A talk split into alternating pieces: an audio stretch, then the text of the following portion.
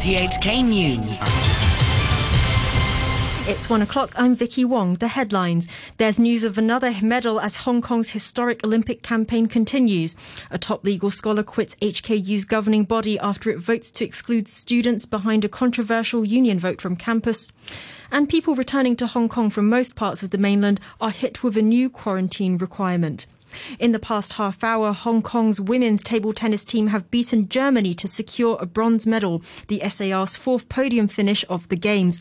The team of Du Hoi Kem, Li Ho Ching and Minnie So came out came out 3-1 victors. It means Hong Kong now have more medals from Tokyo than every previous Olympics combined. Todd Harding will have more details in the sport later.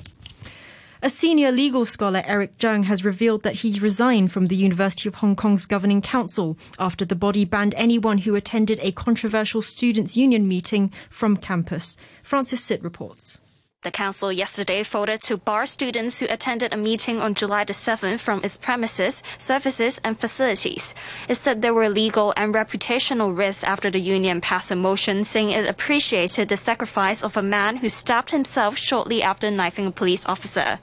However, speaking on a radio show, principal law lecturer Eric Cheung said he couldn't see any legal problems, especially now HKU has distanced itself from the students, none of whom have been charged with anything. The legal scholar, who didn't attend yesterday's council meeting, expressed sadness that the students were stripped of their right to be students. While he acknowledged that the students had erred, Mr. Cheung said they had apologized. He said a university should nurture students and help them correct mistakes. He also said the decision ignored established disciplinary procedures that allow students to argue their case.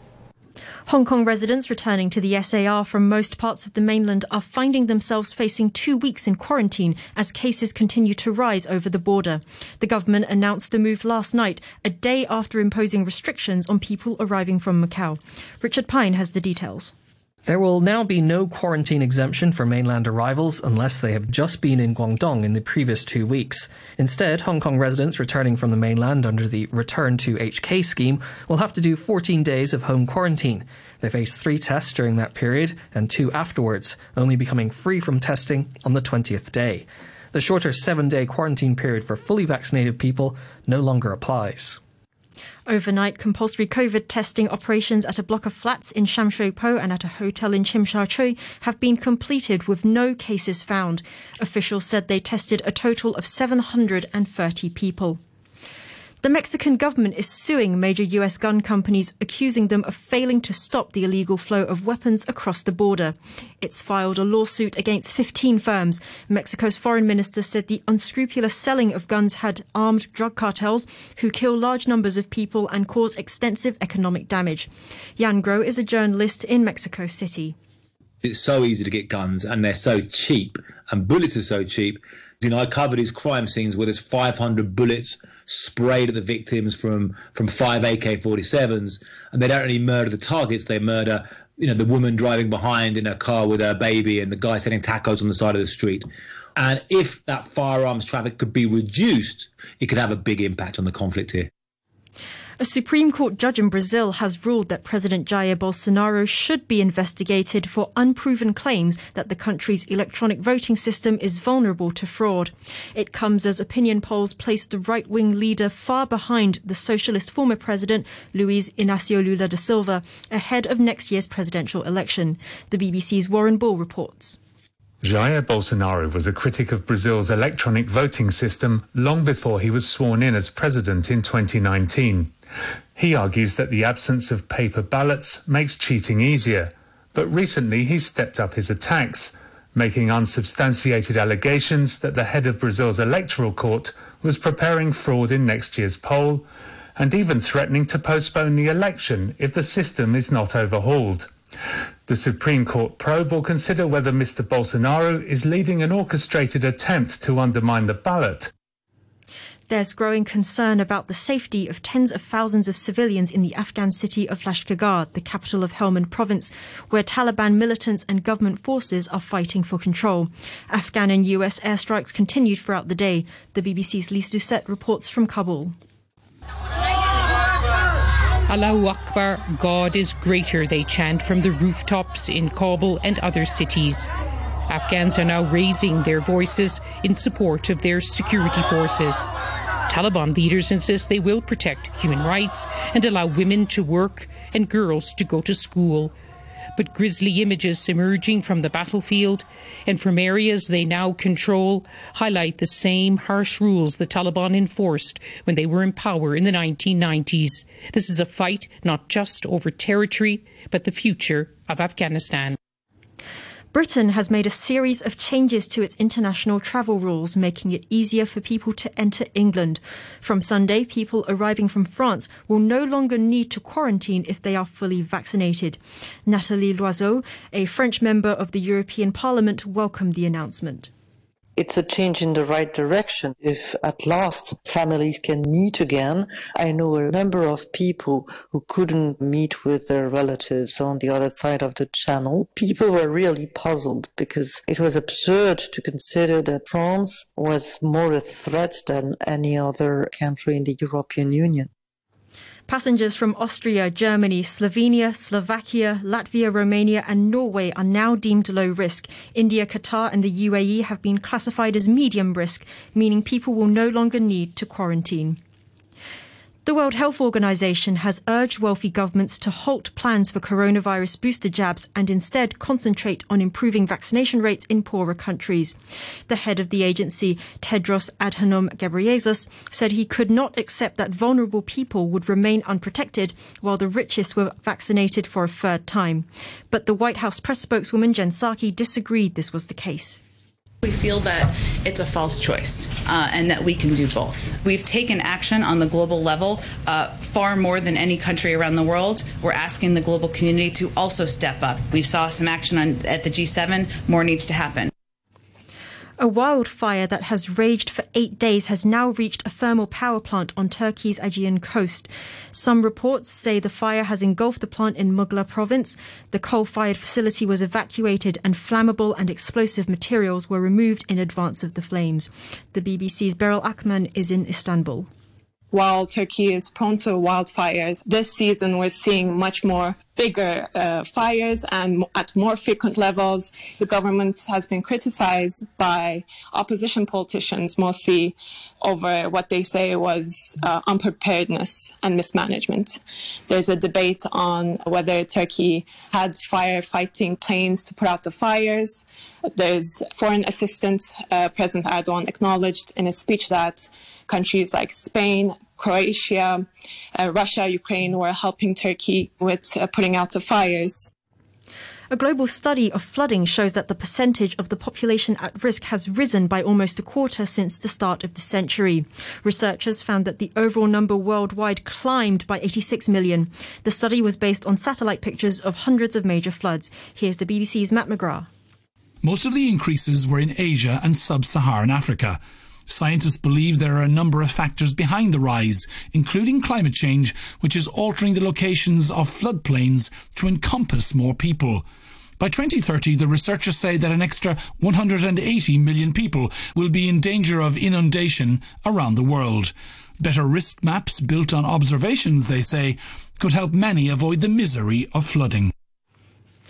Researchers in Australia say they have developed a new type of gel that may be able to reverse some of the brain damage caused by Parkinson's disease. The hydrogel is made from natural amino acids, the building blocks of proteins. The BBC's Phil Mercer is in Sydney. The hydrogel acts as a vehicle to safely transfer stem cells into the brain. Australian scientists believe the process can restore damaged tissue and replace lost neurons, which affect patients with Parkinson's disease. The gel is injected as a liquid. In the brain, it reverts to a jelly-like substance and can be administered to specific areas impaired by Parkinson's or a stroke. The stem cells can then be instructed to create replacement neurons. New research has concluded that the mix of agricultural pesticides is having a more harmful effect on bees than was previously thought. Scientists from the University of London said a cocktail of chemicals had what's called a synergistic effect, reacting with one another to kill a larger number of bees than expected. The lead researcher, Harry Siviter, said the regulations concerning the use of pesticides should be updated. We know that commercial formulas, which are sold to farmers, we know that they contain multiple chemicals. They might have uh, an insecticide, they might have a fungicide, they might have multiple different chemicals.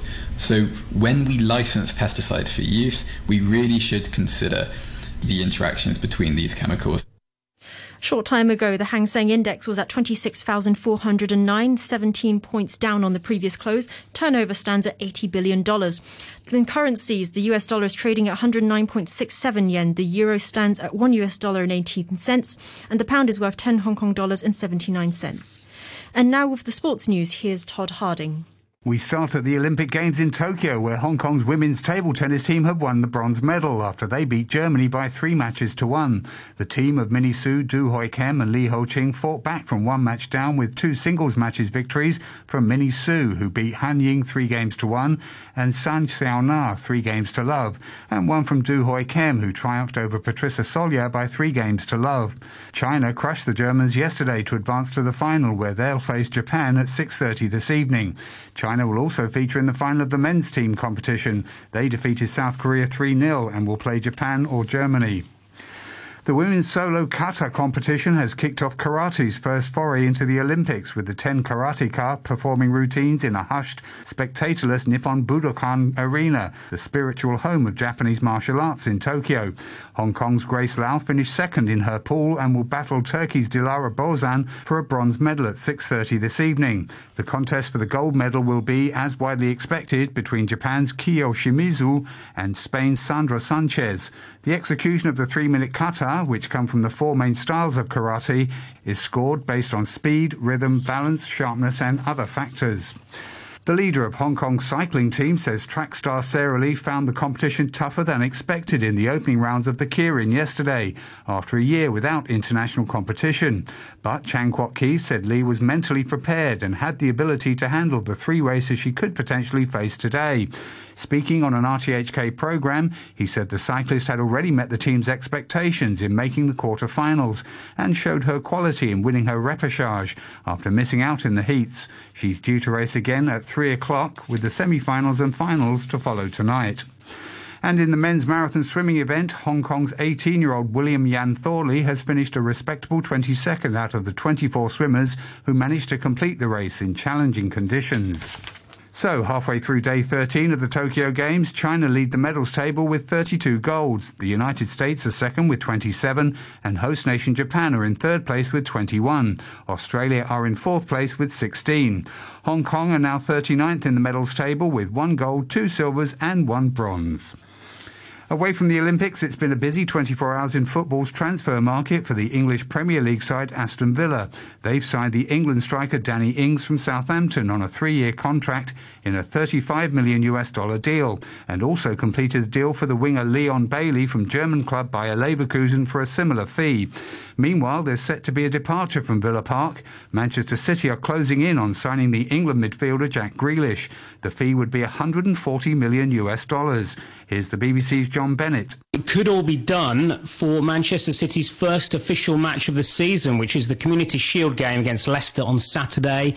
£100 million is the fee, so around $140 million, which would make it a British record. Sad moment for Aston Villa fans. He's a local boy, he's their star player. As for Man City, we now wait to see if they're going to follow up their interest in Harry Kane. To cricket, Joe Root has become England's top scorer across all forms of international cricket on day one of the first test against India. His knock of 63 took him above Alastair Cook at the top of the scorers list. But there'll be no celebrations because England were 183 all out. India closed 23 without loss in reply. Here's the damning verdict on the England batting display by former captain Michael Vaughan. No surprise. I mean, it wasn't easy. The, the ball uh, was doing quite a lot at times, but um, you know, we're not surprised. You know, you, you're going back quite a while now with the England Test match team, and you know, when the ball does anything, you, you kind of know unless Joe Root gets a big, big score, this England Test match team struggles. There's no Ben Stokes. You know, since 2018, Ben Stokes has averaged 44 in English conditions. You take that out the, the batting lineup. It's a very inexperienced batting lineup. Um, you know, we have to start saying because it's a, a, similar trend that's happening that one or two of these players just don't look good enough actually yeah. to be playing at test match level over a period of time. And that's our look at sports. To end the news, the top stories once again. There's news of another medal as Hong Kong's historic Olympic campaign continues. A top legal scholar quits HKU's governing body after it votes to exclude students behind a controversial union vote from campus. And people returning to Hong Kong from most parts of the mainland are hit with a new quarantine requirement. The news from RTHK.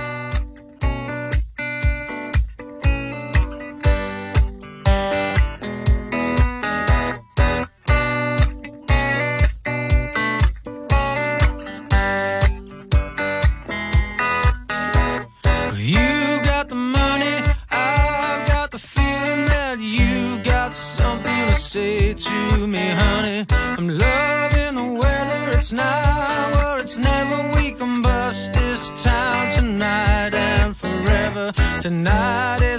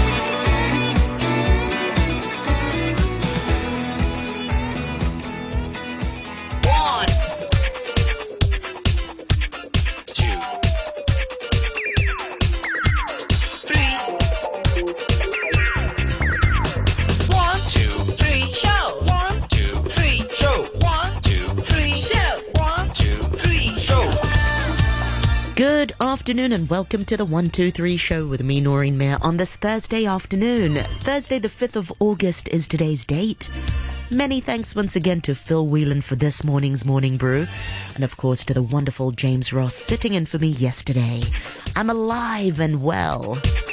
Just a slight low grade fever yesterday, but I'm all good um, on the hustle. Today we've got a full show for your listening pleasure. In about 10 minutes or so, we'll be talking about swing dancing in Hong Kong.